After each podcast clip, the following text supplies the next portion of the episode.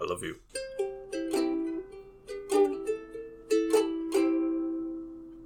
On to a legendary literary character that we all love today. Everybody. Everybody, welcome back, Couch Potatoes. This is Green and Faceless on the Couch. I'm the Green Traveler. And I'm the Faceless Leon. And uh, I proposed to Blake um, recently. A, a, new movie came out called Enola Holmes on Netflix. And we haven't been able to see many 2020 f- films this year, or at least films that were meant to come out in 2020. And so I wanted to see Enola Holmes, but I didn't really know how we could, you know, pitch that for a podcast. Like, I'm down to do a 30 minute podcast, but I don't really know if we can get 30 minutes out of Enola. We'll find out. Uh, yeah. Um, but I, I realized that, you know, recently we've had three uh, Sherlock Holmes uh, interpretations, adaptations, uh, adaptations, yeah, um, installations, installations, reverberations. Um, but they've all all the three Sherlock Holmes have been played by actors who have played other famous characters. Yeah. So I thought it, you know, I thought it'd be fun to do a threesome on Sherlock where he's been played by Iron Man, Superman, and Gandalf. Good old Gandalf. Good old Gandalf.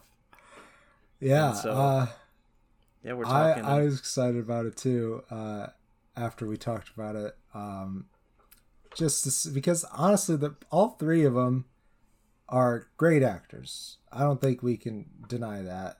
Indeed. Um, we haven't. I I gotta say, I'm not a big fan of the Superman movies. Really, these recent ones. No, but Henry um, Cavill is amazing. But Henry Cavill is very good. Yeah. Um. So, yeah, there. I think these are the three most recent interpretations, if we don't count the um Cumberbatch, uh, TV show. Yeah, or the Elementary TV show. Oh yeah, if we're not counting TV, yeah, or series, the these are the uh, most recent interpretations of Sherlock well, Holmes. There's there's also oh, we have to it, mention Yeah, we have to mention we we're like deliberately ignoring it, but there's also the the Will Ferrell and uh, what's his face? Uh, John C. Reilly, who John C. Reilly. I, I, adore I John both, C. Yeah. Reilly. I do love him. Um, I mean, I don't hate Will Ferrell. I hate some of his comedy. Um, yeah, but you know, I've, I've liked some of his movies, um, and I think he's a good person. Yeah, but he can act for sure. Like I have, but I have seen five minutes of that movie, and I don't want to see that movie. It was enough. Five minutes yeah. were enough, huh? yeah, that was enough for me to be like, maybe we'll do it if we do like a, a shit threesome, uh, you know, a shitty threesome. yeah, shit. Uh, oh, um, yeah. Speaking of, uh, this is a podcast. It's mm. about movies. Um, uh, there may be spoilers ahead, but we'll we'll let you know if we're about to go too deep, and um, hopefully we don't give anything away that'll make you not want to watch the movie. Uh, and beyond that, um, we're gonna talk about our everyday lives, which includes current events, um, Sometimes uh, Corona sneaks in there, but that is definitely not our focus. So hmm. uh, we hope you enjoy. We're talking about Sherlock Holmes. Sherlock Holmes, and uh, I think it's okay to start with the most recent adaptation of Enola yeah. Holmes. So you wanna want to take it away on Enola Holmes? Yeah. So Enola Holmes.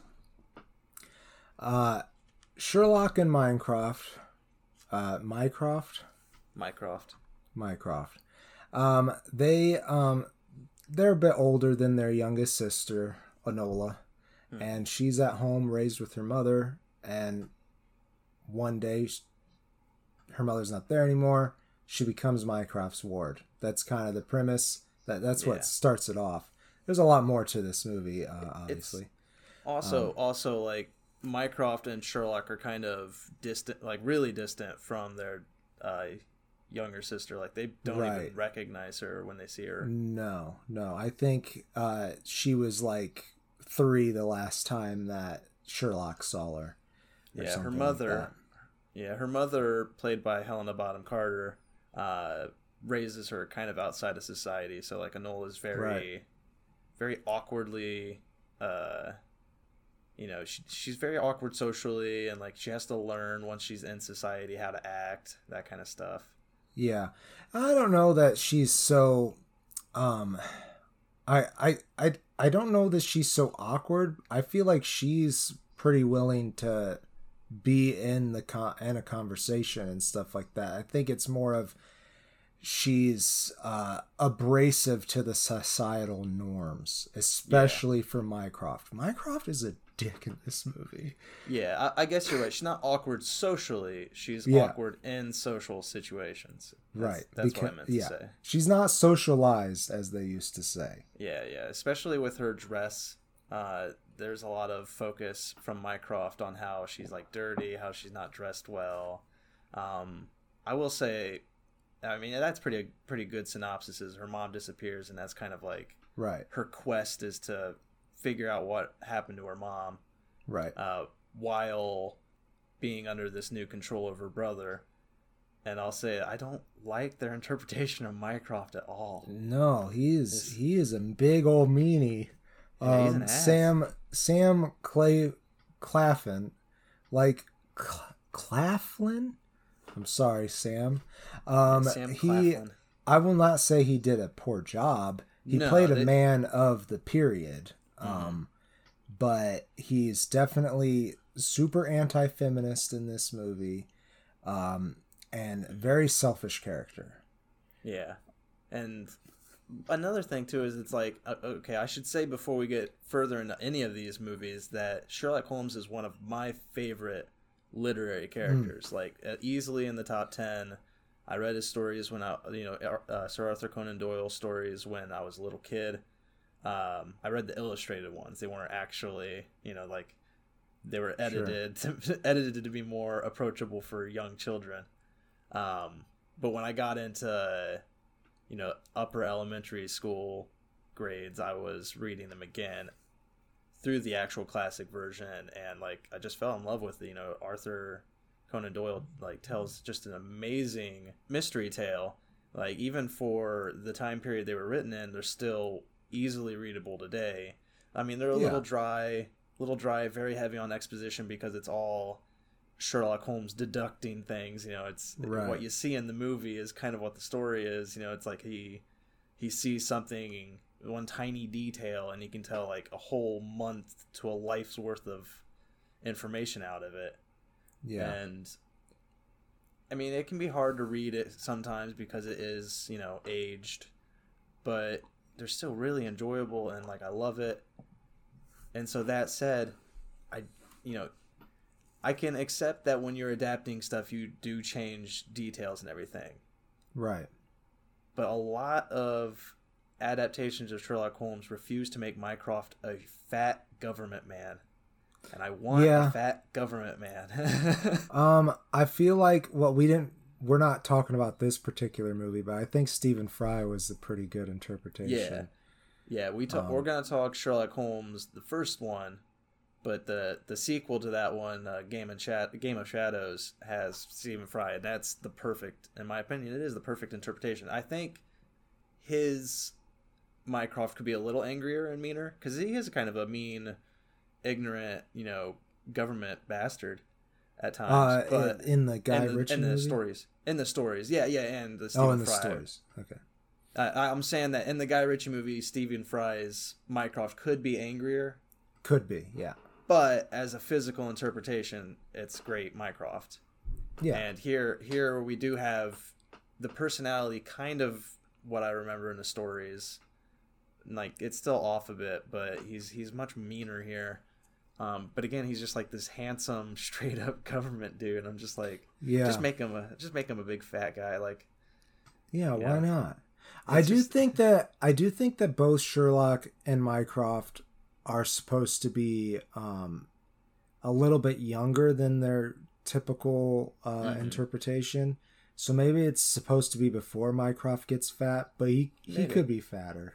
yeah. Uh, I mean, even even the uh, Benedict Cumberbatch Sherlock TV show, like yeah, their he's very Mycroft thin is in that. is very thin, but they do an episode where it's all told in like the 1800s, and that version of their Mycroft is fat, because rich people back then were fat. Yeah, That was- ate that was just- food. They Yeah, I mean, and well, well, that was you know that was a sign of wealth. Was if you were fat, it meant you can get food. right. you know, it's like especially in that time period in that area, like the rich were fat. It just makes sense. Very true. Very true. Um, so I would say that the period of this piece of Enola Holmes just kind of feels off because like I don't really see it as a period film in any way. I don't really Right. know if there is a specific period it's set in. Uh, I mean, it's definitely, um, it's definitely not the 20th century. Um, I would say it's supposed to be. Dep- it's trying to depict the late 18th century where Yeah, the stories are have- actually based. But I think they Uh, still had horse and buggy in the in the movie. they do, but they also still have uh, Oh yeah, they had the a couple of automobiles, some early automobiles, like driven on a stick. Um, yeah, because there was that one which lady was- that was fun. Her, Yeah. that one lady had her one car kind of thing. Yeah, I remember that. My automobile. my automobile. I will say this is a, it is a fun movie. Um, Yeah, I do. I do. It's good. It's great for kids too. Uh, Oh yeah, that's definitely more the directed audience um, Mhm. than the other two movies for sure. yeah. I will say that this was originally meant for theaters, but Oh, because really? of all the mayhem going on in the world today, they put it off to Netflix instead. And I like that better. I think it works better in Netflix. I feel like if I had paid yeah, ten to twenty dollars for this in the theaters, I kind of would have been pissed. Yeah, I Um, think so too because I I it didn't necessarily look like a children's movie from the trailer, Mhm. but it really kind of plays off that way. Yeah. Um, When it's a I- good kids movie. I'll say that. Yeah, it is good. Uh, Even just the good teens, you know, it's good Yeah. for teenagers. I'd say, um, especially casting, you know, Millie Bobby Brown from She was Stranger Things. she was great. I thought. She's yeah, she kills it. She's you know she's always fun. Um, I don't like the constant fourth wall breaking thing. Yeah, I thought I- if it was done uh, a a fourth as much, it would have been better. Yeah, they did it a lot, and like they it utilize it lot. really well. Yeah, Like it's you know there's always a smart a smart um aspect to it but it's just they did it so fucking much and i was like there's Yeah. a moment where i was like near the end i was like and she's gonna break the wall now she doesn't okay yep, and yeah, it was very predictable. here you know it's just like all right you know they Yeah. just fell back on it so fucking much Yeah, they could have done it like six times, and it would have been way better. mm-hmm. Um, and maybe that's you know maybe they're. I haven't read the book that it's based off of. Uh, it's based off No. a novel by Nancy Springer. Uh, yeah, Uh, she's got a whole series, I guess. Yeah, I, that was the other thing I was thinking with this movie is, I wish it was a TV show. You know, yeah, that'd felt- be really cool. yeah, it feels like they can make a good TV show out of this, especially with And Millie Bobby Brown in that. That's role, what I you was just about to say. She would, yeah, just cast her again and do the TV Yeah. show. It's like I think they're only gonna do this next season of Stranger Things, and then she's gonna need some project. Oh, project. are they? Are they doing Stranger Things? I thought they were done for some reason. They got one last season that's I think it's already been filmed and it's about to come out. Wow. Uh, okay. Don't hold me to my, that though. I don't really. I haven't looked into it for a while. I just remember they put out that trailer where it's. We're Oh, not I didn't spoil catch it. Stranger Things. I didn't catch it. Yeah, we're not talking about. Maybe someday. Yeah. Um, but I do wish that they made this a TV show because it feels like two movies packed into each other, and it's a two-hour-long movie. And I gotta say, I wish it was shaved. I wish they had given it like an hour and twenty, Yeah. especially for being on Netflix. Like, Yeah, it ended three different times. It has Lord of the Mm. Rings syndrome a little bit. yeah. Um, Well, it's also because they they're ending their subplots, and it's like each subplot is important enough to be its own movie. right. Yeah. It's all kind of mixed together, and I don't know if like maybe they took a couple of her novels and mixed them or something like that. But No, it did it's just the definitely feel that way. Um, Yeah. it, you know, the- it kind of the adventure of the Marquis and the Marquise or whatever they. Yes, um, I was trying to look that up. What what the actual title of the book was? Um, the case of the missing Marquise. That's Okay. what it is. And um, the the And it's like Marquise is a similar age as An- Enola, and they Hmm. they constantly bump into each other. And I That's enjoyed that. kinda- I thought that was a That lot was of fun. fun. Yeah. That's a, that's a fun story plot. The story plot between her and her brothers, Sherlock and Mycroft, is fun. Yeah. Um, you know, again, even though I don't like their the look of their Mycroft, the guy who's playing him, uh, what did you say his name was? Sam Cap Claflin. Um, Yeah, Claflin. he's great. You know, he does a good job. I really liked Henry Cavill as Sherlock. Um, he's not as rambunctious and No. Bohemian He's very subdued. Yeah, yeah. It's like RDJ takes the the character and makes him more bohemian and crazy. Um, it, but as you said here, he's very subdued, but he still has all that um, personality that makes the literary Sherlock very enjoyable. Uh, I should say, I Yeah. remembered we came back from a game of Shadows, and we were talking with one of our roommates about it, and he hated it. And he was saying like, "I'm tired of this blockbustery Sherlock. You know, it's stupid. He's too action heavy." And I'm saying, I've read the books. He is an action hero. In the yeah, books, he knows how to fight. Like he knows how to fight. He like the whole he fights with swords, he fights with boxing, he fights with guns like arrows. Like he's you know, he's not an action hero, I would say, but in the books he does have those action tendencies right. because he is, you know, he's a fictional, you know, kind of a legendary detective character. Right. Um and here with Henry Cavill, you see all that. You know, he does have that you know, the stance to fight. You know, you can definitely see him as a boxer. They show his deductive reasoning a little bit. There's not a lot he's of a buff Sherlock. He's Oh, buff. Yeah, Yeah, I love- but I mean love that's just because Cavill. yeah, Henry Cavill's just ripped right right now at least. Um, he thick boy now. He's a tasty man. Yeah. man. Uh, well, uh, anything else besides the objectification of Henry Cavill? I'm okay with it. Uh, he's okay with it. Um, but no, he's he's good here. I wish this movie had more detectiving Mhm. because I mean uh, that's not a word, but you know what I mean. Um, Enola Yeah. does a lot of decoding and code breaking.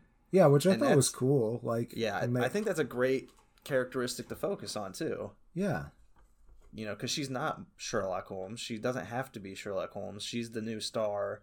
You know, I'm Right. totally down if they want to make a TV show off of her. I will watch it because it's yeah, it's a cool idea, and you know, I'm kind of tired of Sherlock. You know, they. I won't say what I'm about. What I was about to say. I'll hold off there, but okay, I- I'm tired of you know they keep reinterpreting this person, reinterpreting, and you know I'm okay with this spin-off idea. You know I was okay with you know uh the American show Elementary kind of flip flopped it a little bit too because I think their Holmes is a female or maybe I their think Watson's so. a female. I haven't watched it though. Yeah, well, it's just like I, I like the idea of taking the character and doing something different with them. You know, it's like I mean, I, Right, I mentioned Mycroft not liking Mycroft because of his looks, but like, But they're doing really- a period uh interpretation, so yeah, yeah, and it's just like you know, it's as you said, it's like uh, men of that period were anti-feminist. They were like how he is interpreted. So it's like, it- right. you know, it works. It's still really good. It's just make him fat for the time period because the dude's a fucking millionaire. Yeah, that's one Well- thing that. Oh, I'm sorry. You go ahead and finish. I, I, I was just gonna say again, as you had said too, he's uh, before their prime, so maybe he's not a millionaire now. But Yeah, maybe he is very concerned about the money in the Mhm. movie. Very concerned. Uh, I was gonna say something about the Sherlock character. So he's kind of caught in the middle because uh, this Sherlock is very, I would say, lawful neutral. Mhm. Uh, he definitely cares about his sister, but as soon as Minecraft is like, "She's my ward," you'll leave her be. He kind of just does that. yeah, Um, and he's like, "Yep, that's the case." And um, he goes though to try to find her because she runs away. That's a big part of this story, I think. Um, that doesn't really spoil anything. But anyways, he goes to look for her and meets up with this feminist leader, and she gives this long speech uh, about how Enola's being repressed, and and you can tell in Sherlock's face that he doesn't disagree, but he's like, I don't get into politics. yeah, And she's like, you better start thinking about it. yeah, it's it's interesting. It's Yeah. not it's not how the literary character is. Again, you don't have to be like the literary character, but like right. you know, the literary character, he really, you know, he, it, it's true that he would not care, hmm but this this version of him gets emotional. You know, Henry Henry does get it start getting attached to Enola, and it's like in the books that really only happens with Watson. Really, you know, it's like Holmes Yeah. doesn't really get attached to people. He has detectives that he you know he knows and makes fun with, but um, emotion doesn't really play into it too much. Um, I mean, he can be emotional. He cares. He's not, uh, you know, a cruel bastard. Right. But- right. I I think he more just keeps it inward, like very Mhm. deeply inward. It spirals down with all the different things that are spiraling down in his head. Yeah, but it's it, it's a good interpretation. Um, you know, as I said, I really like Millie Bobby Brown as Enola. I think there's a lot Yeah. of fun there. Uh, I do wish they would hold off on the fourth wall breaks. It gets really old, Yeah. really fast. I like the first time they did it, I was like, oh, that's a fun element. Because like she's like it's she's also the narrator. I don't think Mhm. that really gives anything away. Um so like at first the first time it happened, it was funny, funny haha, the narrator's gonna poke back and Yeah. forth. Deadpool um, did it. Yeah, right. But okay, but Deadpool can live in the fourth wall. He's different.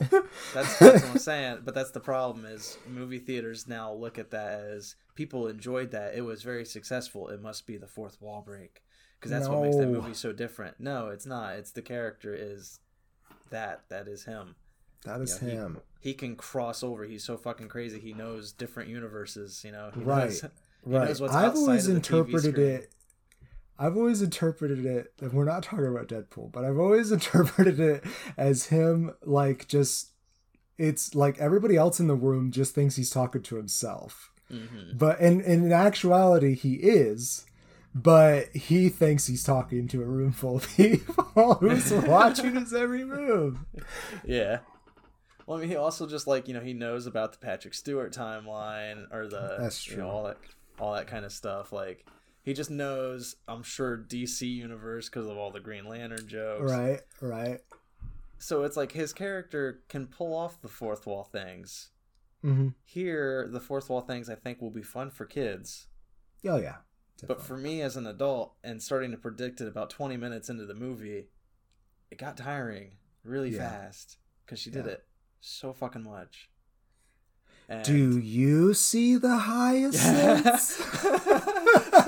Oh, it's not like that. It's there was a moment like that though, Yeah. where she does that, where she's just like, "Do you see this?" I'm like, "Am I watching Dora the Explorer?" I Yeah. What the fuck? yeah. Like, but it is, you know, it is meant for teenagers, so Right. I don't think it was marketed like that. Maybe it was. No. Again, at I don't least really it didn't watch. feel like to me.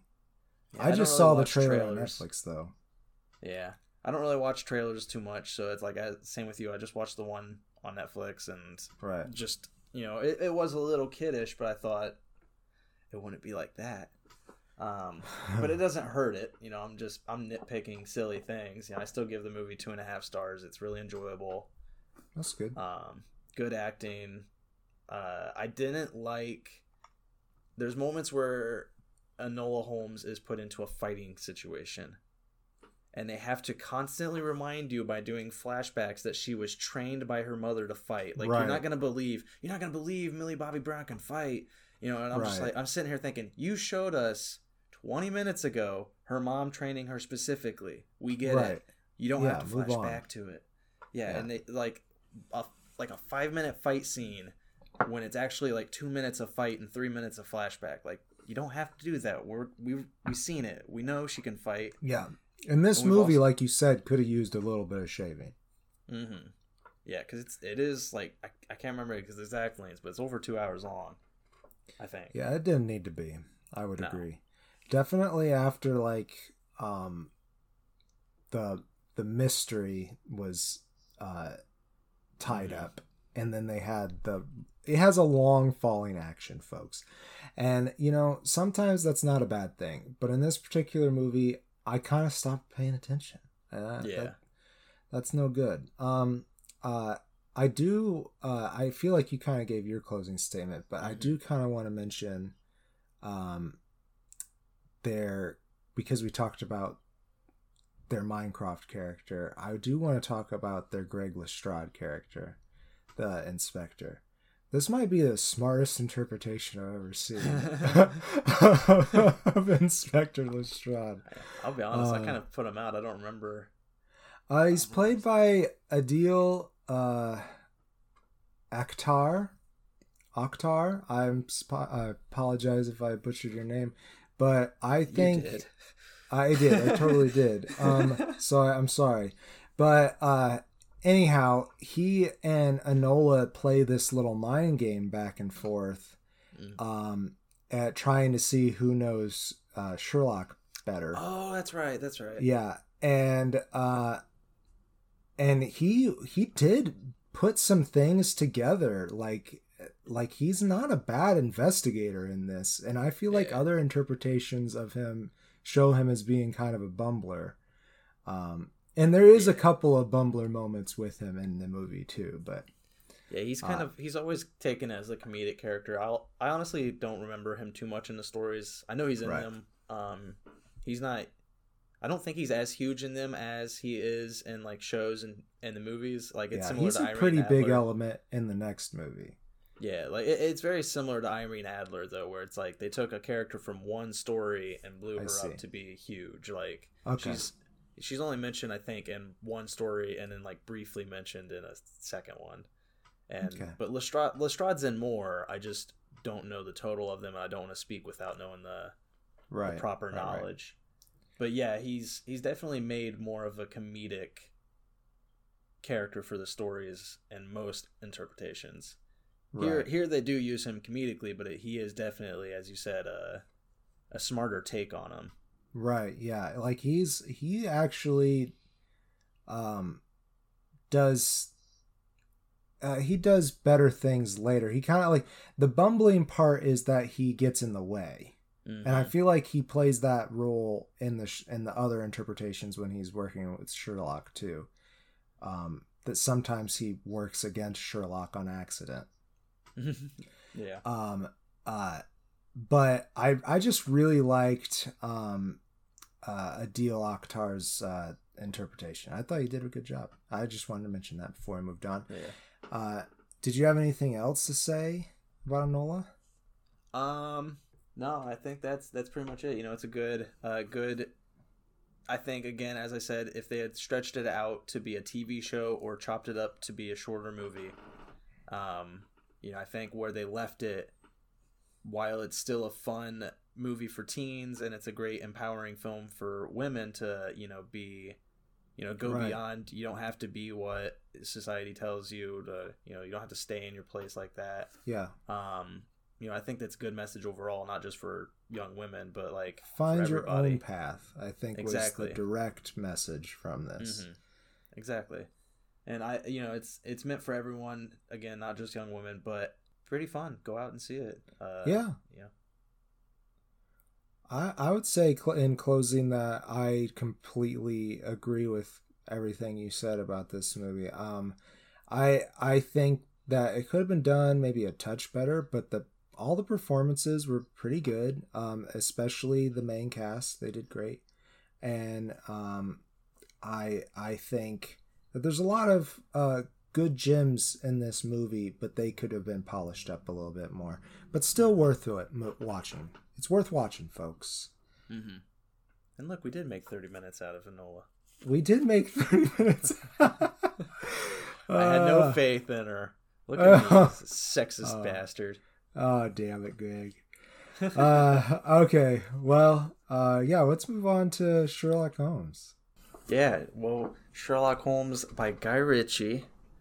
Uh, I should say before I dive into the movie that typically I do not like Guy Ritchie movies. I know a lot of a lot of crime fans are mad at me now. You know, lock, lock, stock, and two smoking barrels, or whatever it's called, and all of his. You know, I've seen a lot of his films. I don't remember a lot of them, and I don't tep- technically hate them. I Right. just don't remember them. That's that's perfectly fair. Yeah. I mean, I, But he's just a lot of people love him. He's got like he's got that cult following, man. this is um, really the only thing I know. Well, then he did the the new King Arthur movie too. Okay, I didn't hate that. Like I I, thought it was an interesting interpretation. I know you didn't like it. Wait, wait, wait, Yeah. wait, wait. No, no, the the newest one, like the with the young blonde kid. Yeah, Okay, I didn't see that one. I thought you were talking about Yeah. the uh not Russell Crowe, the the Clive Owen. the Clive Owen. Yeah, Yeah, that one's not bad. That's a decent interpretation. that's Um, interesting. I like the Roman thing. Yeah, like it.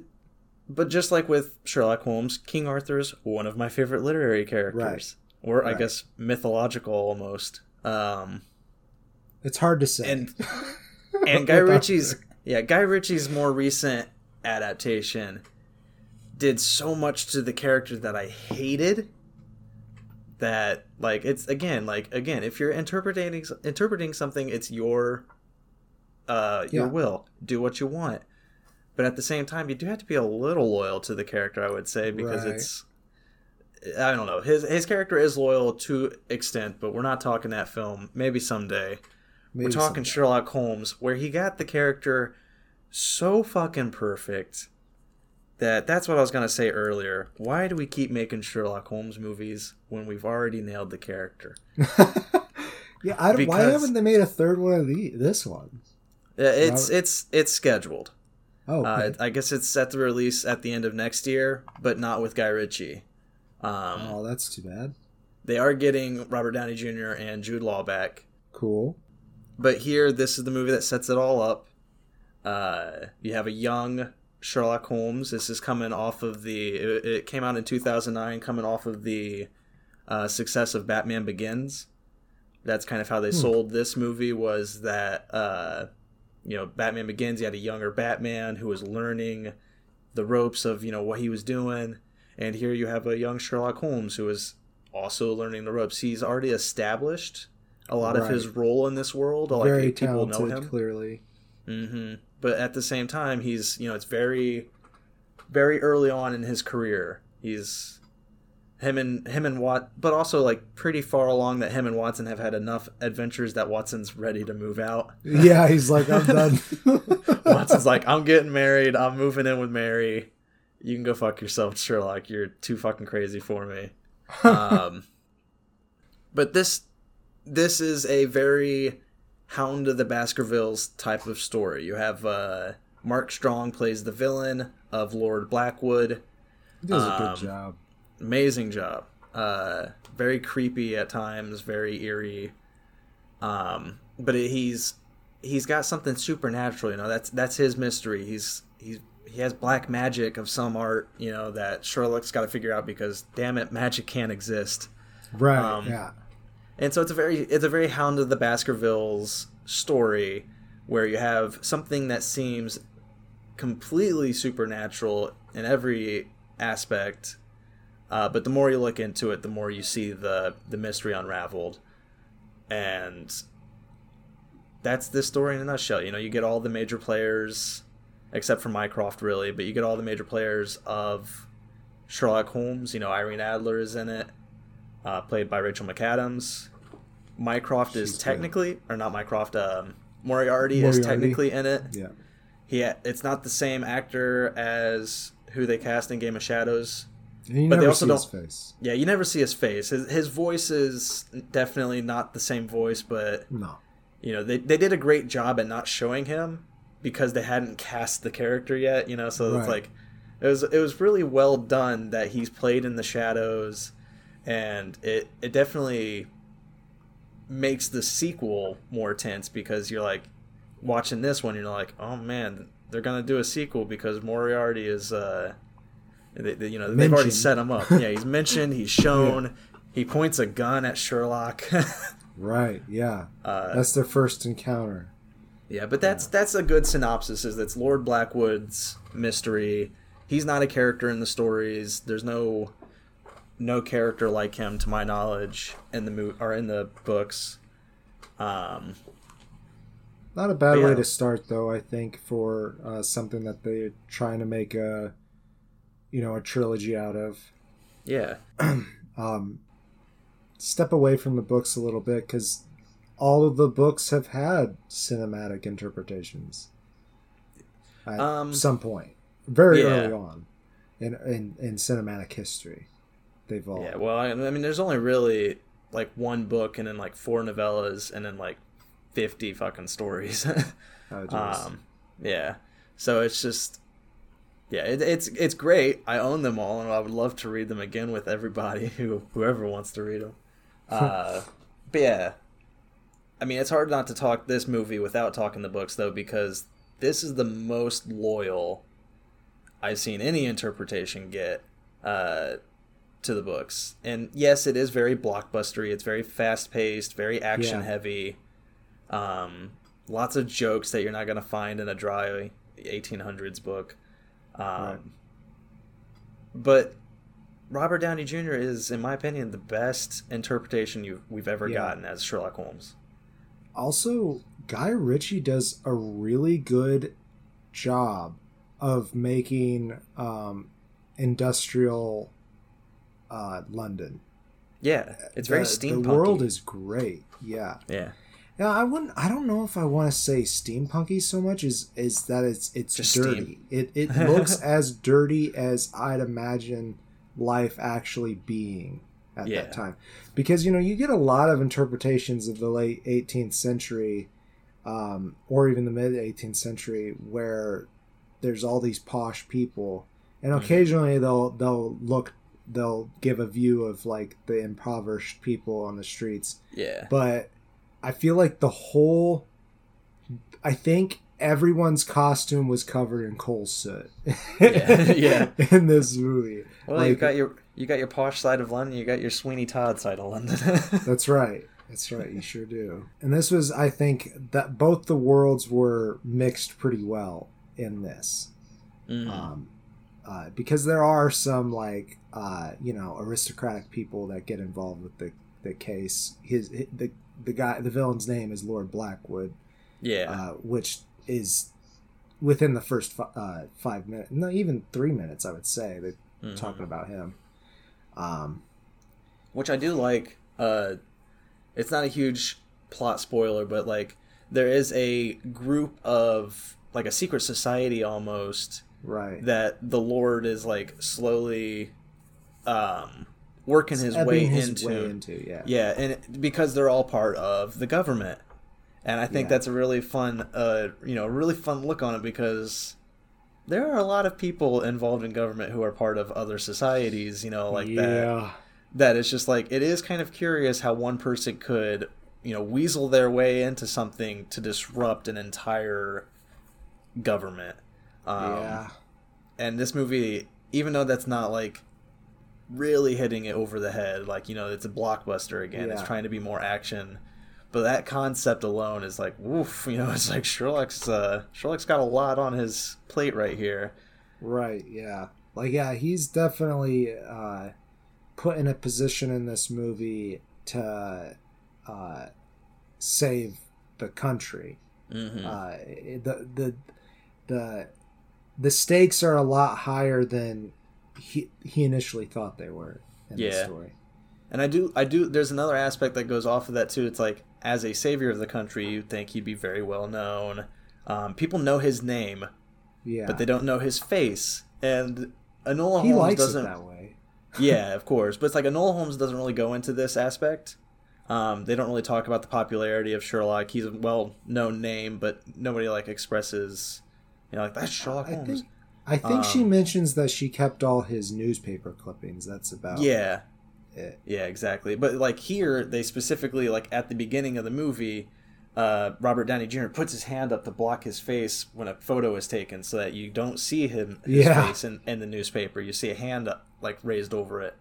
Um, and Mr. Holmes, the next movie we'll talk about, also kind of goes into how Sherlock misled the public so that they wouldn't know where he was. Um, and I, I like that aspect too because he's a lot of what Sherlock does involves on the ground work. Right. You know, he's doing a lot of investigating, and he can't do that if people know who he is. If he's constantly Right. being called out, I mean, he is a master of disguise, which this movie does slightly go into. Um, I But at the they same do that time, pretty well in this. they do, yeah, I agree. Um, but they don't. Uh, even though he's a master of disguise, he doesn't want to go around in disguise all the time. You know, it's nice to go around as himself Yeah, um, every now and then. I, I I like how this movie put thought into how he would disguise his identity so that people wouldn't constantly know who Sherlock Holmes is. right. And how quickly he can do it too. Like, I, Yeah. I like, I like that too in this Um. Well, yeah, let's go into that. Let's talk about the, his deduction method. Um, this is one of like you know the best takes on how Sherlock deduces a scene. Um, Right. You know, they slow everything down. You get into Robert Downey Jr.'s head, and in a slow motion way, you know, like he walks you through how he's going to take out. You know, if he's fighting Right. somebody, how he's going to take this guy out while fighting them. Uh, if he's just in a scene of how he has to escape, how he's going to escape. That and it's I really like that. I definitely wanted to say at some point when we were talking about this that this movie has one of the best and most practical uses of slow motion hmm uh, that I've seen in a movie, and that's Yeah. because they actually make it a part of his character. Yeah, and it's it's super smart, and it, that's why it kind of works for Guy Ritchie too because he loves that. Right. Um, he likes to utilize that. You know, take a fast scene and uh, cut into slow motion real fast. With uh, with the King Arthur movie, it pisses me off. He does it a lot. I think I, I've only seen it once, so it's I could be just completely bullshitting about King Arthur when I say there's a lot of slow motion, but I do remember it annoying me. Here, as you said, it works really well and it looks great and it makes for a fun action blockbuster. Um, and that's kind of why I like Guy Ritchie for this role because, as you said, it's part of the character. Um, Yeah. you know, he slows that he he has that that ability, that mental ability to slow down, to think, and to work his way out of an issue. Um, Right. At the same time, that mental ability really fucks with him. You know, this movie goes a Yeah. lot into his drug use. Right. A lot of people seem to forget that, you know, Sherlock does heroin and takes opium in the books, in the stories, you know. I think in this movie, I think there is one opium scene um, when he's um, really trying to understand uh, Blackwood's methods. I think Yeah. that's when he does it. Uh, but he also the he uh, he drinks formaldehyde. Yeah. Uh, and uh, he tests drugs on himself and their dog. And his dog. Yeah, Gladstone Yeah. is constantly being killed. Yeah, I don't think that there. I don't remember actually seeing Gladstone conscious in the movie. I don't remember. There's one scene at the end Okay. where he wakes up. That's right. When he wakes up out of his induced coma. Feel so bad for that dog. yeah. and I, I really enjoy that. They do play really well off of how the drugs affect Sherlock's relationships. You know, it's like Right. John is, or I think I said James Watson earlier. John Watson is very uh, tired of it. You know, he, he Yeah. comes in, he comes home to two two one B Baker Street, walks up the stairs, and you know Sherlock is shooting into the wall or just hanging there um, in a literal noose. Yeah. Like it's you know, it, it, weighs on him at times where he's just like, God damn I'm it, sure. like this guy, like he, he pushes all my fucking buttons. At, at Um, the end of the movie, he does seem like he has a little bit more endearment for Sherlock. Like he remembers why they're such good friends. Yeah, I Um, mean, he's never, even though he's annoyed by it, he's never like so irritated that he's like, I want this guy out of my life. Right. You know, it, they're still like brothers. They're still best friends. Um, you know, it's just he has to he has to have some somewhat normal normality to his everyday existence. So he's gotta he's gotta marry and move away so that he can just live happy. yeah. Because with Sherlock, it's just too crazy, too constant. Yeah. So, um, I don't know. I mean, like, I feel like we could talk a lot more about this movie. Well, I do want to Uh, talk a lot more. All right. I want to talk. Let's talk. Let's talk because there's still we still have to go through a lot more characters too. Because let's talk Jude Law's Watson. Oh right. Again, I think this is our only Watson. yeah, I- actually, yeah, he wasn't Yeah. in the other two movies, He's which he- I can respect that for the other two movies. What's that?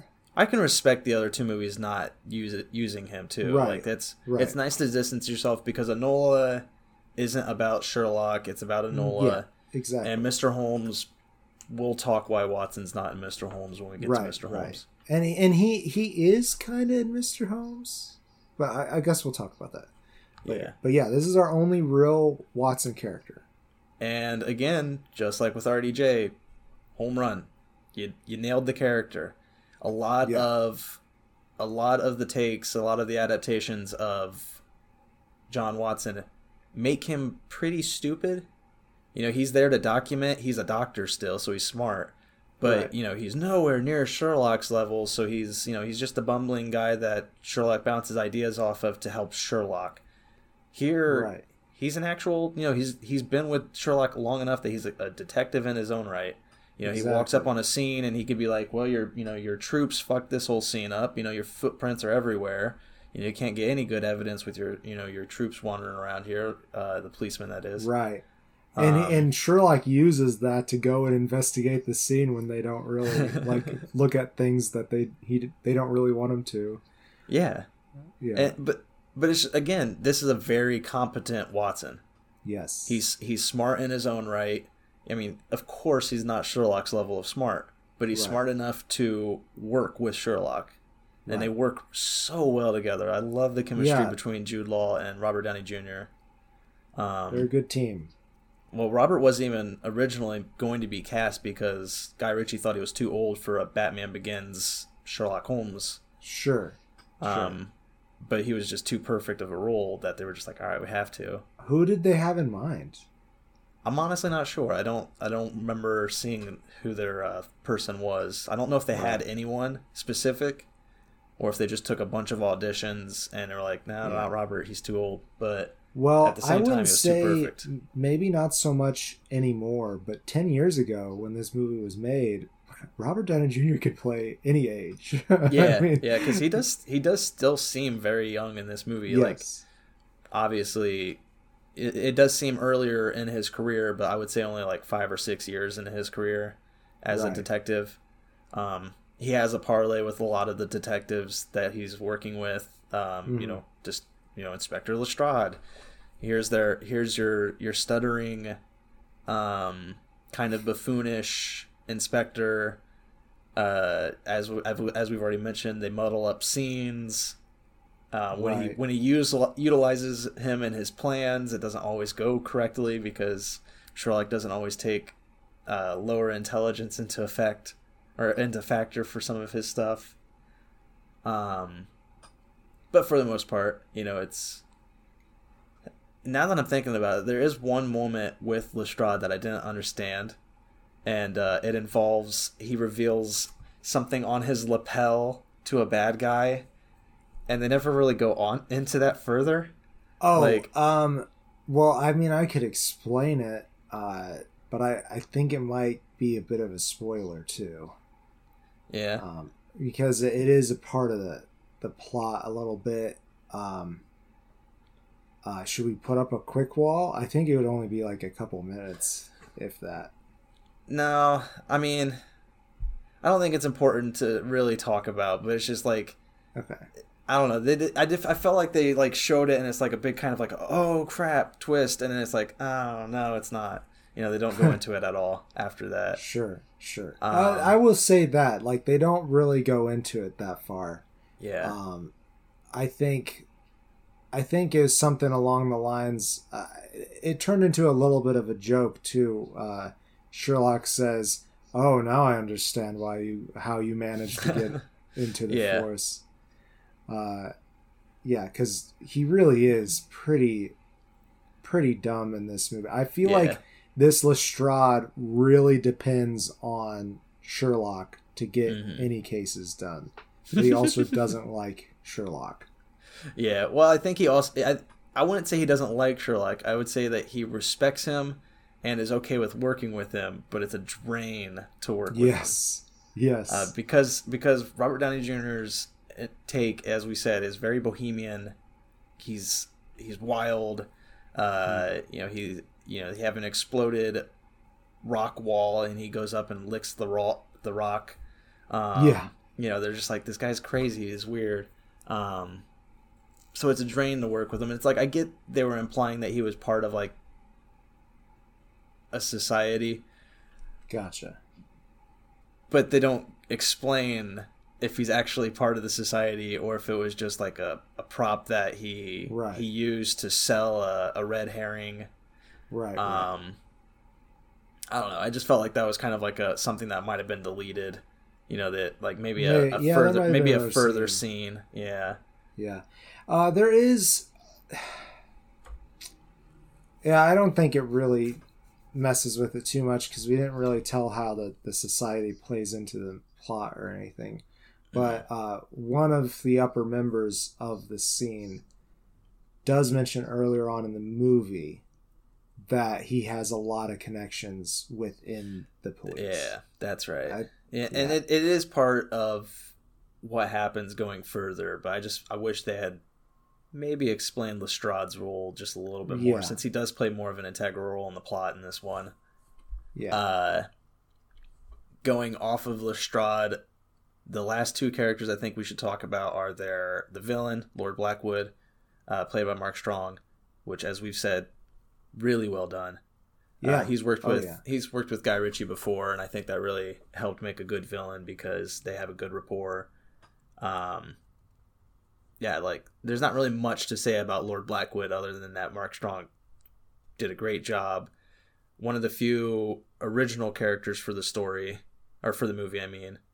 So like you know he didn't have to base it off of anything. He just had to No. be good, and he was good. This guy, like, I feel like, uh, he does think similarly to Sherlock. Not Mhm. the way that Moriarty does, yeah. but to be able to to get, you know, people to follow you and stuff, the way that he does. yeah. You gotta be able to plan things out. Yeah, but he's just he's a forward thinker too, yeah. which He has that- Oh, Go I was gonna say he has that evil charisma where it's like, you know, Yeah. he can he intimidates you so well. Um, he is a forward thinker, Mm. whereas like Sherlock sees reality, he's able to think in terms of like the supernatural. Um, Right. Yeah, that right. that's kind of how he fools Sherlock. Is like he goes beyond what Sherlock would know, Right. Right. and you know, I He think that's a great villain. Yeah. He uses a lot of rhetoric and uh which is a lot of fun too and and plays in with the mystery and everything. But like there's even this one scene when he's he is in a jail cell and it sounds like he's saying dark prayers and I I'm pretty sure that um he was kind of just rattling off things off the top of his head to to scare the the other cellmates. hmm Uh, it was just all part of this persona. He like just plays up this persona the whole time, and Yeah. it's really good. Yeah, it's really well done. Uh, what's not really well done, in my opinion, is their Irene Adler. Not a big fan of uh, Rachel McAdams. I like Rachel McAdams. I think she is a very good role. actor. In this Yeah. role, I think they they weaken this character in my opinion. Like she she is presented as being Sherlock's equal. And then twice in this movie she's made the damsel in distress. Yeah, that's and true. and it, it irritates me because it's like if she's able to you know fuck with sherlock's mind and work around Right. sherlock and you know they even show her being able to take on two thugs in the street by herself Right. why is she turned into their damsel twice I think Fine- I think the one time though, the the earlier time, um, I think she's using that, or maybe maybe the last. I don't know. Anyways, she does use it to her advantage after she Mhm. gets saved by Sherlock. yeah yeah like it's definitely like it it could be read as part of her like plan her you know her Right. deduction is sherlock will save me then i can get away um and i get that but she's also a competent woman in her own rights Right. Yeah. and they've shown that they've shown her with you know she pulls out that little nightstick thing and knocks the crap out of these two guys right. That's a good scene. Yeah. yeah and it's like I you do see that scene and you're like, okay, Rachel McAdams is pretty good Irene Adler, and then they're just Yeah. like, and now she's hanging up and about to get sawn in half, and it's like, oh. Yeah. Which Which I mean, like, you know, people like even Sherlock gets into positions where Yeah. he's like he's got to figure it out or he's gonna die. I mean, I um, agree. I just feel like using your woman character, Definitely. your one, your one empowered woman character to be your damsel, rather than say James or John Watson. Why do I keep saying James? rather than John Watson. Uh, yeah. Or they could even have used Mary, and then Irene could have helped them to save Mary. But uh, you know, she wouldn't have been in the thick of it, Yeah. except for uh, never mind.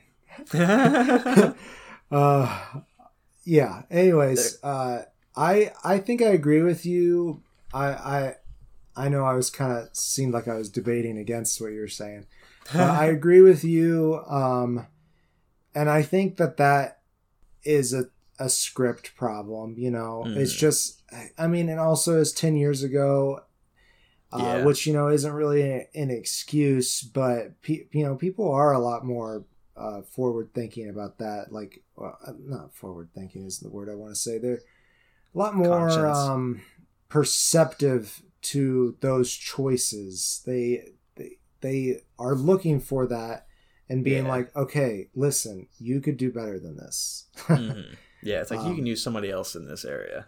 I Yeah. get, I get for Sherlock's character, it definitely does make the stakes a little higher. Uh, but you know, whatever. It's still a great movie. Still a very fun action movie. Um, there's one, there's one pro and one con that I wanted to talk about before we do a co- closing statement. Sure. There's two last things that I think we should mention. The last pro is the crazy awesome, amazing soundtrack by Hans Zimmer. Oh my god, I do. I love. I listen to this sometimes just to Yeah. listen to it. It's really good. It's so fun. It's very fast paced, very um a lot of fiddle jig Mhm. music um and then like the action scenes still have that fiddle in it but it's yeah. definitely action mu- mo- movie mus- music Me Yeah, I would uh, I think it's called Discombobulation. Uh, it's one of the I think that's one of the songs on this. Um highly recommend listening to that if you can find it on like YouTube or whatever.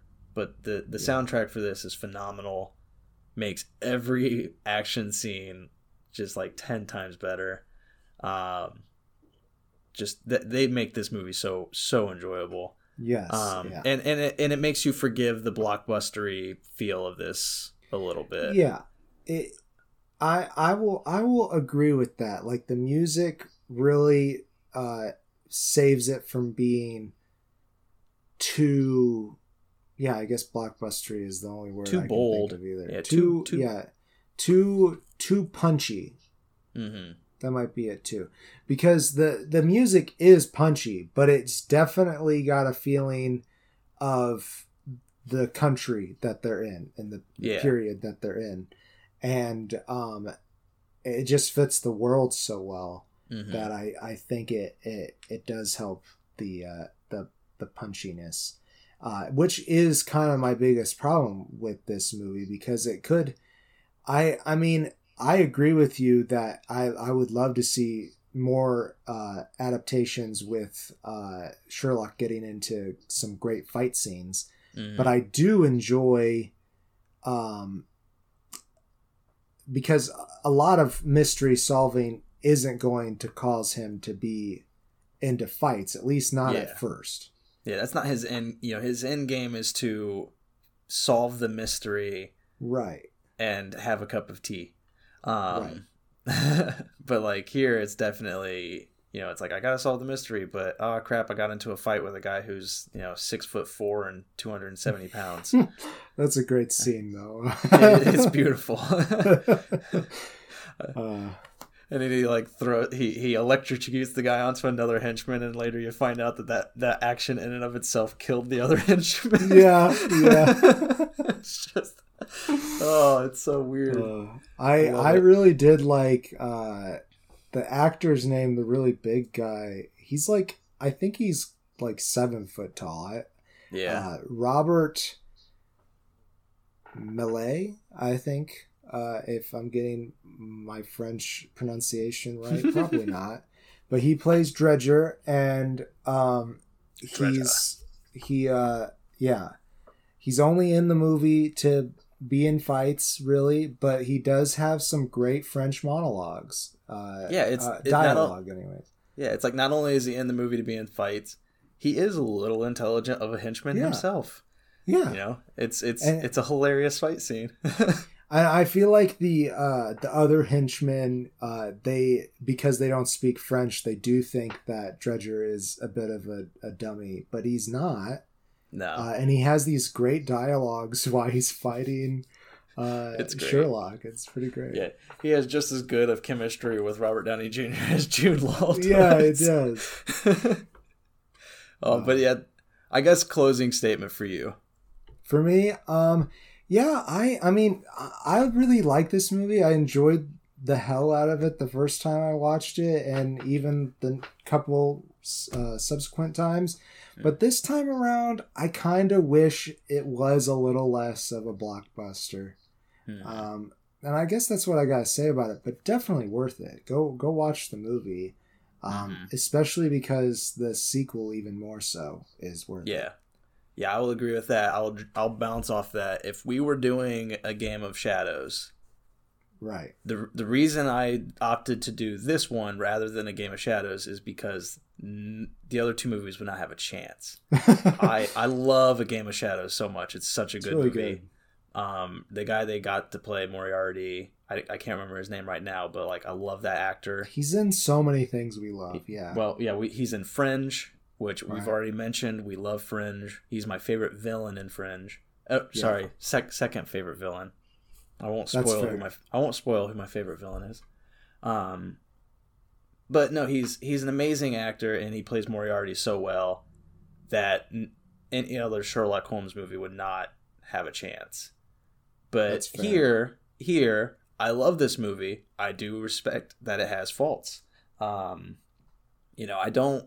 Even though I love Sherlock's ability to deduce things, a lot of times in this movie, he'll deduce it after the fact. So they'll Yeah. they'll show the scene, they'll show him escaping, and then he'll explain to somebody else how he escaped, and they'll do a little bit of a flashback. Yeah. So it's Um, the it's the villain monologue, but it's the protagonist giving it. yeah. Yeah. and it, it and it's fine it's funny and it works and it you know it makes for a very interesting scene and you're kind of like oh that's how he did it okay and Yeah. you know it doesn't ruin anything um, but i do wish it was more how like the fight scenes were set up where he shows you how he's going to take care of it and then they show you in real time him taking care of it um you know it's like those scenes are amazing uh but yeah as you said it's very blockbustery very action heavy um again, I don't think it ruins the movie, but it definitely is a different take on Sherlock than most people were used to. Because his, Yeah. you know, Sherlock had kind of disappeared from. I'm sure there were, you know, adaptations throughout the last few decades, but like from my from my beliefs, he kind of disappeared from the TV movie scene for a while until this movie came out. I would say so. Um, I don't remember if Moffat's thing was before or after or It's during. after. It's after. Um, but yeah, it did. He did disappear for a little while. I think people got tired of it, and then all of a sudden, uh, another big boom of Yeah. Sherlock stuff, uh, which is fine. I mean, I I mean, it's he's a great character. It's uh, yeah, they, you know, who doesn't want to watch? I, I I think also I think like the mystery genre kind of died down mhm, too, a little bit. and th- this did kind of bring it back. Yeah, it makes it makes movies like uh what was Knife Out? Knives Out. Knives Out, yeah. Yeah, it makes it makes them more, you know, enjoyable because now those are becoming popular again. Yeah. Um but like again here it's like yeah, as you said this movie brought back Sherlock to the, you know, to attention and it makes me sad because even though it's a blockbuster, they nailed it when they did this. Like Yeah, they, they yeah, did they did this. job. They did Game of Shadows. Do a third one of this. Wrap it up. Let the rights sit for about two decades, and don't worry about it. Right. Um, but then again, you know, I, I as I said, I, I do like seeing Enola Holmes as a TV show. So like, you're not gonna stop people from remaking Sherlock Holmes, but no. But you know I'm what? They very- could put twists on it, like you said. Like they can Mhm. they can make it different. yeah, Um, and Like, and you I know, respect like- it when they do that. putting Sherlock in modern London, like in the in the Moffat show. Yeah, and those are practically movies. Yeah, I mean, themselves. if we were talking those, also like if we if we bring those up, I again I think Benedict Cumberbatch is as close to a perfect cast as you can get for Sherlock. yeah, there are things about his Sherlock I don't like, but he's just as good as Robert Downey Jr. He's just, he's not I'd as say so. crazy, yeah, You know, I'd say so. but you know, but here you know they nailed it with the movie. They especially nail it in the sequel. But you know, I am biased going up for this threesome in that in that regard. That yeah, I love so much about this movie. I give it three stars. It doesn't it doesn't quite you know the blockbusteriness does bring it down, but you know but it is also makes it just keeps you interested. Like exactly that, I think that's the only reason why to do it, It- in that style. Yeah. It made it a good delivery system for modern day audiences. Yes, definitely. Um, and I, I think like I feel like people who love like old school Sherlock movies might watch this and not enjoy it. yeah, they'll be pissed. yeah, but but like you said, it is a really good interpretation. yeah, it's it's very loyal. They they tried they tried to be as loyal to the story as they could be. Even though it is, you know, fantastical and big budget action stuff, it still does, you know, you could still see this all taking place in one of his mystery novels Right. or stories, I Uh, guess. I guess I did kind of want to mention that they did make uh, the fact that he fought in the Afghan wars very prevalent to Watson's Mhm. character. Mhm. um, which I thought was pretty cool. Um, Yeah. Another thing that they did pretty well in the the modern Moffat interpretation, but yeah, just in a anyways. different Afghan war. yeah, different Afghan war. Uh, so, did we do it? Did we talk about that Sherlock Holmes? I think we're done with Sherlock Holmes. We can move on to Mr. Holmes. Mr. Holmes. And then he got old. He did. He did. He got old. Uh, Mr. Holmes. Uh, yeah. So Ian McKellen. Um, Yeah, it's directed Sir- by Bill Condon of Twilight's Breaking Dawn 1 and 2. I had no idea. Does Those. that, does that change your opinion of Mr. Holmes at all? Uh, no, it doesn't. Because I thought the movie was uh pretty good. I I enjoyed it. Um, I just I think it, I think it's hilarious to look at Mr. Holmes and then I haven't seen Breaking Dawn. Uh I've I, seen, those are. I think those are the only two I haven't seen. Yeah, I honestly think I've seen the first two Twilight. Did they make 4 or 5? They they turned the four into five They because turned the 4 into 5 because there Yeah. are 4 books, that's right. yeah, Yeah, I so I think I've only seen the first two. Believe it goes Twilight, New Moon, Eclipse, hmm and then Breaking Dawn. Breaking Dawn. I mean, I've read the books. I, you know, I had girlfriends in high school. Right. Um, I did not read the books, but uh, uh, I did have a girlfriend who wanted to see the movie yeah. Until I we, have. Yeah, until we watched the movies Eclipse. came out. we were already like to- pretty over it by the time after Mo- New Moon, and we weren't very Uh. excited for Eclipse. And then it, and then we did go see it, and it wasn't good. Someday and we'll watch those movies and talk sometime, someday, sometime, someday. Ooh, that'll be a great playlist. Uh, but at we'll- Mr. Holmes, Sir Ian We'll McKellen, We'll have a pajama party. Sir Ian McKellen uh, does a, I think, a great job. Oh my god, Phenomenal. Phenomenal. phenomenal! Yeah, he play he basically plays two Sherlock Holmes, uh, because the film is constantly harking back to a particular case, Mhm. um, which is late in the detective's career, the last case, in fact. yeah, in his in his seventies, I think. Yeah, and he is in his, uh, I would say mid nineties. Yeah, he's ninety three when he's retelling this story. Right. And he oh my god. Ugh, he about makes me cry. Um just Yeah, it's- watching it's- him move. He's so good. Yeah, I will Ugh. say it's it's hard to watch for me at times. Um, Yeah. I I mean, I'll, enjoyed it. yeah, that's the the synopsis as you said is, uh, Well, I think to add to the synopsis is that he he's struggling with uh, uh, Alzheimer's. Memory they called it yeah. salinity, I think, in in the period. senility Yeah, and because um, he's going senile. yes, exactly. Um, but you know, obviously Sherlock Holmes is extremely smart, so he Mhm. knows it's happening to him, and he is um, keeping track of it with help of a doctor. And there's also uh, a housekeeper because he can't live alone; he's a bit too old, and he's also uh, has Alzheimer's. Uh, Yeah, and she has a little boy named Roger. Uh, very was very fond of Yes. Sherlock. yes, and that, and that is I would say that is the synopsis. Yeah. Um, and Sherlock also reaches out to, uh, I can't remember where the country is where he finds that Japan. He goes out to is Japan. Yeah, Okay, he goes to Japan to find Prickly Ash to help him with his Alzheimer's. that's right. Yes, um, to to combat his memory loss, so that he could tell this crime, this last uh, story of his, his last Right. case, right. um, properly, because you know he believes his friend Watson did not write it down. uh, right, and well he doesn't enough. know why. Yeah, he doesn't know why Yeah. it's it's wrong. Yeah, Um, there's some there's just something off about it that he remembers. Like, you know, why would that be my last case? right, right. You know, it, there's got to be more. If if it was successful, why was it my last? I know it was my last, Yeah. but I Mhm.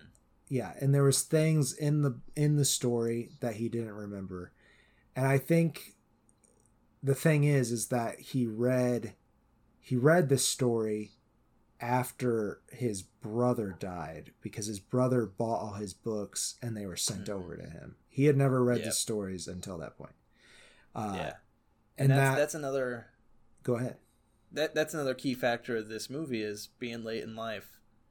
All of his friends are dead. You know, there's Yeah. no Lestrade anymore. There's no Watson. There's no uh, Mycraft, Mycroft, or like even Moriarty is like you know I don't know if they ever mention him in the movie. i don't think they do Yeah, all all of the key players in a normal Sherlock movie are gone. It's just yes it's just the Sherlock who, quite honestly, like he might, you know, there's even though you know he's Sherlock, there's times where he's not Sherlock anymore. His yeah his memory is deteriorated so much that you know he's just. It- It's so hard to watch because you know you know him for what he is. They they do Right. a great job at setting up his, uh, his rapport. You know, uh, his prestige. Um, right it's it's hard to watch sometimes because It it's is so little bit. sad. It is. Um and like I I feel like there's so another thing about this movie is that I believe it is set in 1950 uh, or at least 48 49. It's after World War II. It's long Mhm. enough after World War II that Sherlock goes to Japan and visits Hiroshima Yeah. um, which that really intrigues me because you don't think of this young detective man in in a time period where the main Yeah. mode of uh, transportation was a train growing to be an old man where everybody's zipping around on on cars Yeah. Or Um, like even just living through those wars, like yeah exactly like that i mean you don't really think about how fast things changed yeah. um, in those 50 years. well, I mean, also again mentioning because Mycroft is, you know, his brother is a governmental figure, so they probably utilized Sherlock's brain during the wars some way. oh, I'm sure. you know, Yeah. So it's like you know you don't think about that, and that's one of the beauties of this movie is it definitely adds a side to Sherlock that you don't get to see. You know, you you always Yes. focus on him in his prime because that's when the stories are happening. Right. But but here you're you're in his you know he's he he mentions he's lived beyond his uh beyond his years you know beyond his time Right. you know, he, he got too old um and it's beautiful to watch at times and extremely hard to watch at times because yes. you know it's uh again there's that kid that's staying with him his housekeeper's Roger. son played by yeah Roger uh, I think it's played by Milo Parker yep um decent you know good good uh young actor performance mm-hmm. um you know but he he grows so fond of Sherlock and like he refuses to believe that this old man's gonna die you know and it's right yeah. That's another hard part to watch is you know when when when he falls down and roger has to realize that this guy is a fragile human being who's not right. gonna be here much longer. Right. Um roger know, just... is his last friend. Yeah.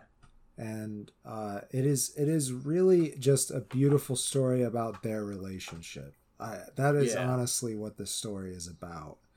And um, you get you get the you get the mom's drama, not drama, but like um yeah, she's you know, very she's... wary of her son and Sherlock's relationship. And Yeah. And I get it though. You know, it's yeah. like because it's not where she wants to be either. Um, right, yeah, she does want to leave. Yeah. Yeah, she wants, you know, her her life is turmoil and chaos right now and you know she does there's no father figure anymore father um, died in the most recent war exactly and so it's you know it's be, because as she put it too like because she's a worker you know she's right. part of the worker class um, they do a they do a great metaphor with the bees because Sherlock has uh, Sherlock's disappeared from the world to raise uh, to be a beekeeper.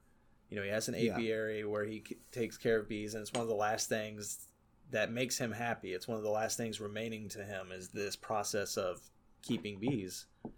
Um, and as is mentioned with the bees, you know, you have your queen and you have the worker, and the worker works. Yeah. Um, and that's kind of one of the things about the mom character is she's a worker, mm-hmm. and her husband was a worker. But when her husband went to war, he refused to be a worker. He had to be part of the Air Force. You know, he's like, I'm not going to be yeah you know, working underneath a jeep when there's a war going on. You know, he wanted to fight. In his very first mission, he went up in the air and got shot down. Yep. And you know that's that's so, integral to her character. Right. She fears um she fears Roger's ambition. But yeah. Roger's a very smart, bright kid, and that's why he and Sherlock uh, get along because Sherlock mm-hmm. notices his brightness. Yeah and you know the kid the kid's reading his the kid is Sherlock's sole reader for this final case. Right. And you know it's it's Sherlock's kind of remembering things it, it kind of I, I kind of felt like Sherlock was doing it for the kid after a while. It wasn't it was no after longer, a while. Yeah, it was no longer just for himself for his memory and you know, it's it's a really beautiful and fun story. Um Yeah, well I would say and, it's well told. Yeah, well told and simple. You yeah, know, a lot of movies like with uh with Guy Ritchie's Sherlock Holmes, they had to make it you know blockbuster action pack. Um, but also to have like twists. You know, you had to the story had to keep going. It had to have right. another twist. Had to have something to up the ante the next time. There's not much with that. You know, it's kind of just unraveling a mystery slowly, calmly, right, right. Um, emotionally. But the mystery's not the focus of the story. It's just no. driving the story. Which I also think is honestly a really good way to make a mystery uh, story. Like that should be more the focus. Is this is the the relationships a little bit more. Um, I feel like we did talk about Knives Out earlier. I feel like in in that movie it was very much about the mystery, um, mm-hmm. which I really enjoyed that movie. I'm not gonna yeah. It's, it it's the mystery and the characters' relationship makes the mystery more chaotic. Right, right. But I would but, like to see fo- movies where the focus is more on the relationships mm-hmm. and let the audience, you know, pick up on the clues of the mystery and stuff. I think that'd be cool. Yeah. Um, the mystery is, you know, the the guy who's investigating the mystery, Sherlock. You know, he doesn't know, I mean, even though he solved the mystery already, even though he knows everything, right. because of his mental uh, condition deteriorating, you know, we learned the mystery with him. We we relearned, you know, as he as he relearns, we learn. Right. Um, and it's it's really it's really well told, as you said in that in that uh, respect. Yeah, uh, I uh, I I really just was very surprised about this movie because I remember hearing about it after we had decided to watch it. Actually, not quite after we decided to watch it. First, when you said, "Oh yeah, there's a movie where Ian McKellen plays Sherlock Holmes. Let's do that with these other two movies," and I was like, "Okay, sure." I was thinking because Ian McKellen's been in the in the game for so long. It was when he was a young man and uh, it until it took me until I was looking up the movie. And I was like, this movie was in 2015. Yeah. Uh, I and I remember hearing about it back then, but I totally forgot about it because I never heard anybody talk about it uh, mm-hmm. after it came out. Yeah, I remember. I remember when it came out. You know, people were like, "That was a good movie," but nobody was like saying, "Go see the movie." Right. And I understand right. now. You know, it is it is a good movie. It's not one of those even though I do recommend people see it. I do too. It's not one of those I say go out now and see. You know, it's not Yeah.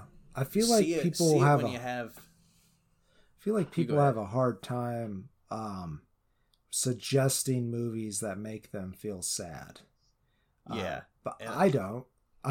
Some of them are my favorite movies, so of course you gotta uh, you know, request mm-hmm. people to go see it. Just you know, give them a fair warning. It's like it is sad, but it's yeah. There's good. a time and a place for it. Right. Yeah, because right. it's like if you've if you've lost a grandparent recently, like I lost my grandma last year, it could be hard to yeah, watch this movie at times because that. it's very fragile human being that you watch. Who's again, he's playing a 93 year old here, and Ian's not too far off from that. I can't remember how old exactly Ian is. But but I mean, it does it does remind you, uh, you know, of age and of you know fragility in that regard. Yeah. Um, you know, I mean, so many people are living beyond their 90s now, and that's you know, great step for science. But at the same time, you you watch it, and especially when they're talking about mental health loss, like that's one of my biggest fears. Right, is losing my mind. Um, and here it's you know it's like seeing that in somebody who's had such a long life and now they're you know they can't remember names like that's one of the big parts of the movie is he has yeah. to make a dot in his notebook whenever he forgets his name yeah and like eventually he's putting like 30 dots a day on there yeah and i so, think it was so anytime he he can't recollect something just anything mm-hmm. he yeah. makes a dot but he does with the name he does put names on his sleeve yeah, to help him remember people's yeah. names when he's talking to them. Right. And I mean, especially especially somebody who valued their intelligence so highly as Sherlock Holmes. Right. You know, crazy applause to this uh, movie for you know going outside the box and thinking, right. well, what would Sherlock be like in his 90s when he's losing that mind? Yeah, I mean, um, it must. I would imagine it's his worst fear too. Um, right. Even if it's a subconscious fear, it's like uh, and, and like they actually happens. Yeah, and they and they play off of his old drug issues with you know going to find the prickly ash. He's so desperate right. to to cure. stop his mental illness that he'll do whatever it takes to slow that down. Um, it is based off of another novel, uh, one I might actually read. Um, not to say I wouldn't read the Enola Holmes. I just feel like they're probably geared for a more younger audience. Right, right, right. Me, so I probably wouldn't be as interested in them.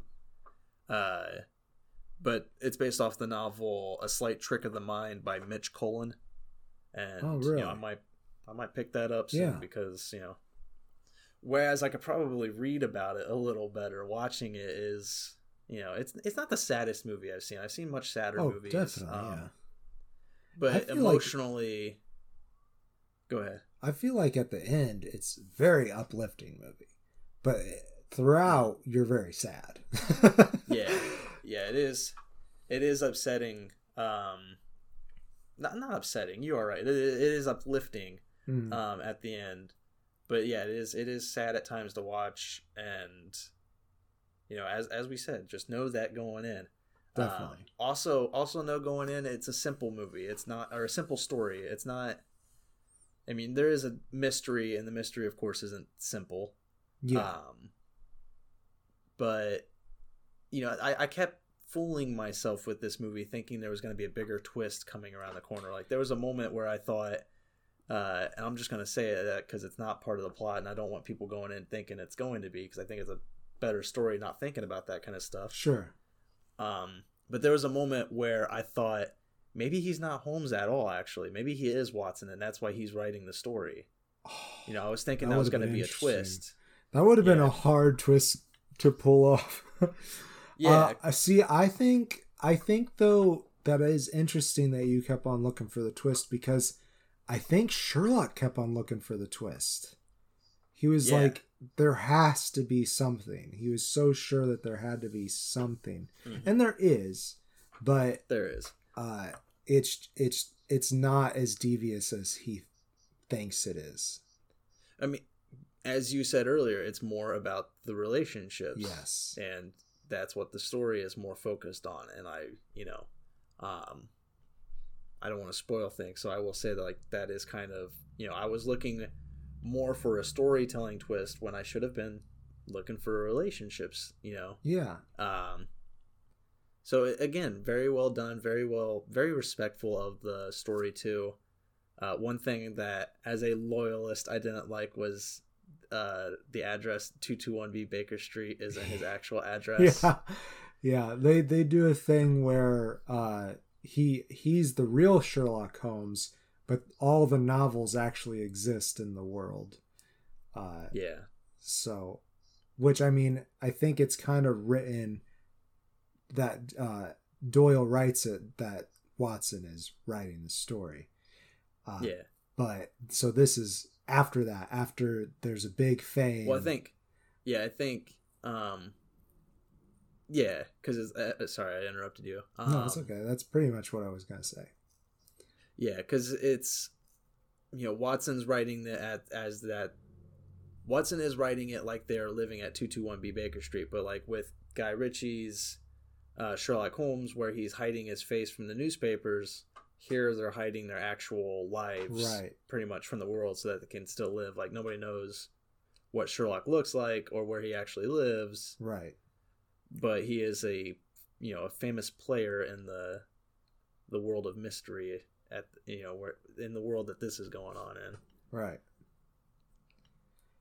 so i do think it's interesting to talk about um i i feel like the japan part of it mm-hmm. it, it might have been that they're trying to use it as like a, a red herring thing, but I thought that would play into the story a little bit more. Like yeah. in the end, it once again it's a it's a, it's about relationships. His relationship with the man that he was staying with there, I think, is the important part of it. Um, well, that and how he develops as a character with yes. that man at the end. At exactly. The, end the movie. Yes. Which uh, I didn't like. No, you weren't a fan. I I thought it could have been different. Yeah, because I I really couldn't I tell. I couldn't tell if he was lying or not. He was. Yeah, because okay. he um. I'm not gonna put a spoiler wall up. I will say skip forward 30 seconds. Cool. Um, yeah. He he he says after he he writes a letter to the guy uh-huh. you know, explaining who the guy's. Uh, I won't say what it was, but he writes a letter to the guy, and then he later tells the kid, "It was my first work of fiction." Um, you know, as a character developing moment for him. Right. He's, he's venturing into the world of fiction. Yeah. And I didn't I didn't like it because it feels really cruel to lie to that character. Yes, it um, also it does, but it gave I think Sherlock was just like this guy needs some closure and earlier in the movie with the woman mm-hmm. in gray, he says, I wish I would have lied to her. I think it's been about 30 yeah. seconds. yeah. Well, I mean, we're, yeah, we're not spoiling now, I say. But no, it's, I don't know. It is a cruel, it, it, felt cruel to me because it's like, yes, you're right. The one character didn't get closure. Right. Um, but again, it's just like, you're lying to the character again, kind yeah. of. Yeah. Yeah. Um, you know, it doesn't, it doesn't seem right to me because I can imagine give it 10 years sherlock dies and that character finds out that sherlock lied to him then he's like well fuck my life's in chaos again you know it's like right. i don't rem- I don't know what my past is yet again. Um, I know that's very hard to understand when we're not spoiling things, but I don't know. It just well, go watch the movie. Haha. Yeah, if it if it yeah yeah go watch the movie. Um, I say watch it when you're in a mindset for a sad movie, but not wanting to right. You know, you you you you haven't gone through a loss, especially. You know, I think if I had watched this last year, I would not have enjoyed it at all. Yeah, I Um, think it would have been tough for me when my yeah, grandpa my grandma's passed. death was yeah, it's it's it's a rough moment there. Uh, so especially if you're still you know if you're feeling those kind of losses recently, avoid this movie. I would, say, so. That's a good warning. Um, yeah, but it's you know a curious mystery, um, sad one, yeah. good story. Uh, you know, decent performance uh, outside of Ian McKellen. Ian McKellen is amazing in this. Yes. Oh my god. Everyone else, I would say everyone else is decent. I think didn't think everyone everyone else else is there to enhance Ian's performance. Yeah, and you know, I think that is a detriment to the movie. Even though they're good, they're not amazing, and I do feel Mm. like you know, even though it's a simple story, also I think it would have just been strengthened by a little bit more. Uh, I don't know how to. I don't know how to put it, but it, it would have been helped by a little bit more. Uh, Yeah, I, mean, do Laurie think that amazing. his uh, performance was a little bit more elevated than the rest of the cast. Um, I think it had more to bounce off of too. Yes, I'm gonna cut most of this part. you out. got you got you got some closing. Uh, and yeah, in closing, um, I give it three stars. Same score as I gave Sherlock, but uh, or Sherlock Holmes from Guy Ritchie.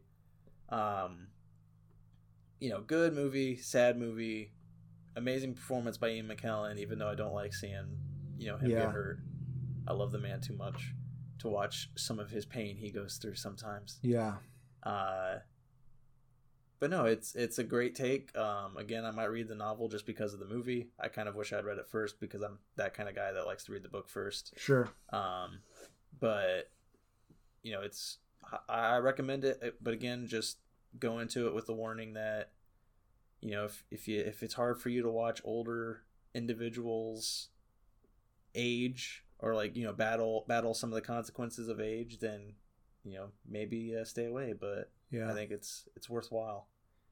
Yeah, I would agree that it's worthwhile. In fact, I think it's very worthwhile. I really enjoyed and was very surprised by this movie because of, I think because of the fact that nobody talked about it. I wasn't expecting too much, um, but I should have known better because Ian McKellen always brings it, and he brought it. I mean, damn. Ah, Mhm. so you know he's playing someone slightly younger than himself, and then someone older than himself, and I I think that he does a great job at both. Uh, and so for Ian McKellen's performance alone, you should watch this movie. But I think the story is very good, and the relationship between him and this little boy, just like it just made me uh, appreciate times that I spent with my grandfather a little bit more. Uh, you know, I already appreciated them now he's passed, but uh, it just highlighted that in my mind for an evening, and it was very nice. Uh, so I highly recommend this movie. and that that's I think that's a good point to make too is that you have had that experience as a younger kid with an older individual. Yeah. Um, I mean, we had that with my grand, my brother and I had that with our grandma. Like we would go over to the house a lot too, but I wouldn't say like I connected Right. with my grandma over there. It was more just like a fun place to visit and you know something away from home. Yeah. Uh, you know, it's like I, I loved my grandma and I loved hanging out there, but like I don't remember like you know bonding with her in those ways um, that are like presented here like this in this movie. Um, and my both my grandparent or grandfathers died uh, before my memory had kicked in. right. So like I don't I don't remember any experiences like that. It wasn't until I was in college that I made uh, friends who were in their uh, like 80s and 90s. Um, so it's like as a younger man, I have experiences with Right. you know these friendships and these bonds. But as a younger kid, like I don't, you know, I don't relate to Roger in those in that manner. I see. Yeah. Well, maybe that would have uh, kicked this movie over the edge for you. But uh, in that case, can we talk about uh, uh, who who's mate. coming back? Yeah, the three yeah. mate that's coming back. Uh, I guess I'll. I think I'll go ahead and start if that's okay. Yeah. Um, I I'm gonna go with Mr. Holmes because I just uh, I think I I think if it was the first time I had watched Sherlock Holmes, I might have a different opinion. Um, because the first time I watched it, I was like, man, I never thought Sherlock Holmes could, uh, a Sherlock Holmes movie could feel that way. Um, but I do think that for me, the blockbustery stuff has gotten a little old. Um, but it's still hell of a lot of fun to watch. And this one, I just, man, the character work is just so good. And uh, it just feels a lot more uh, like an, of an elevated art than the other two movies. So for me, uh, Mr. Holmes takes it. Mm. I respect that. I'm a blockbuster bitch. um, yeah, I'm a blockbuster bitch, and uh, I I put forth uh, Sherlock Holmes from Guy Ritchie. Um, it's worth. You know, I did like I did like uh, Mr. Holmes. I think it's a good movie. Um, I think there's things missing from it. Mm-hmm. You know, I think there's a little. You know, it needs more of a drive, in my opinion. It need. I mean, the drive's good, uh, but it, it's such a hard watch because of the content on display that it needs something a little more to get me invested in it because there's so many moments where I'm like, this is so hard. I want to go to my phone. Um, you know, it's causing me anxiety to watch. I mean, not really, but you know what I mean. Like it was, it was a struggle to watch that I had to, I had to put something between me and it at times mm-hmm. Because I didn't like seeing Ian McKellen get hurt. It was, you know, it's just, it, it was hard for me to connect because of that. Um, I see.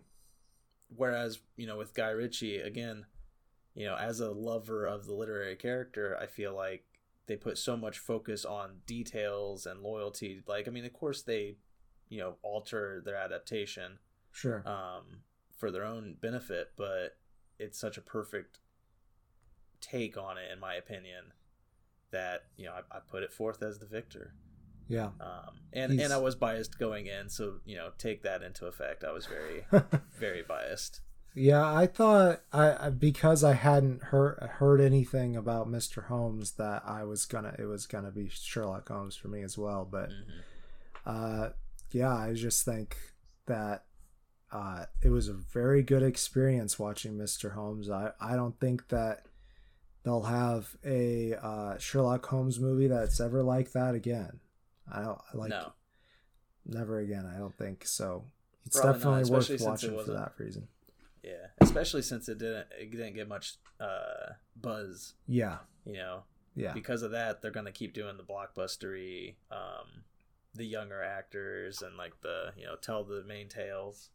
Right. I mean that said, that said, I am excited for Sherlock Holmes three. I am uh, too because I've been waiting. He was Iron yeah, Man long enough.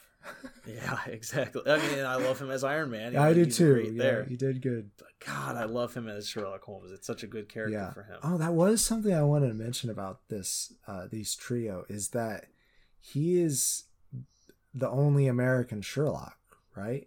Mm-hmm out, uh, out of the uh, three. Yeah. Um, so we know but his accent's on on point. Yeah, it's very on point. I mean, he he, he does really good accent work. I haven't seen Doctor Dolittle, but oh, I haven't heard great things. I just want to ask you about particularly the accent work. At least is that at least there? No. I don't I don't remember it being there at all, man. Oh, it's man. I remember it being very shoddy. Uh we'll talk Dolittle someday, someday. soon. Uh I have a plan for it. You it, do. It, there's no there's no way it's going to be knocked off of that plan either. Oh my um, god. Um, yeah, it, I won't spoil what the plan is. Um but yeah, it's it'll be fun. but yeah, he is. Uh, but he is the only American well, one here, and um, I think he did I want to say it was a Charlie Chaplin movie or something. That yeah, yes, I think he, he credits. was very good. yeah. I think he credits that just movie called for Chaplin. perfecting his accent. Um, yeah, because he's you know you yeah, want to he know did a very good job. American in my opinion in Sherlock, and I'm not uh, a language expert either. No, but he's also playing an English person surrounded by Americans because Chaplin was in America. It Mhm. was in America for most of his life, uh, Yeah. at least during his movie career, and and in this he's surrounded No, by yeah, English he's- people, and he doesn't stick out. yeah, really great. so here. good work. Um, but yeah, I think that's Yeah. that's been our threesome. Uh, we we differed again. We did, we did. We'll have to, you know, we'll have to figure out something what to do with these winners Yeah. and these ties to tie break. But anyways, um, yeah, I think that does it for our program. Thanks for listening. Uh, this Uh, eve. like, share, Um, comment, subscribe, Yeah, do all the fun things. yeah. Uh, tell your friends if you'd like. Uh, I hope you enjoy and safe travels. Green and Faceless on the Couch is a proud production of Fiction Works 19. We plan to publish new episodes of this podcast every Thursday evening.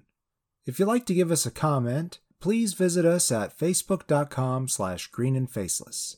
There you'll find many links to our show and to our website. Thanks for listening.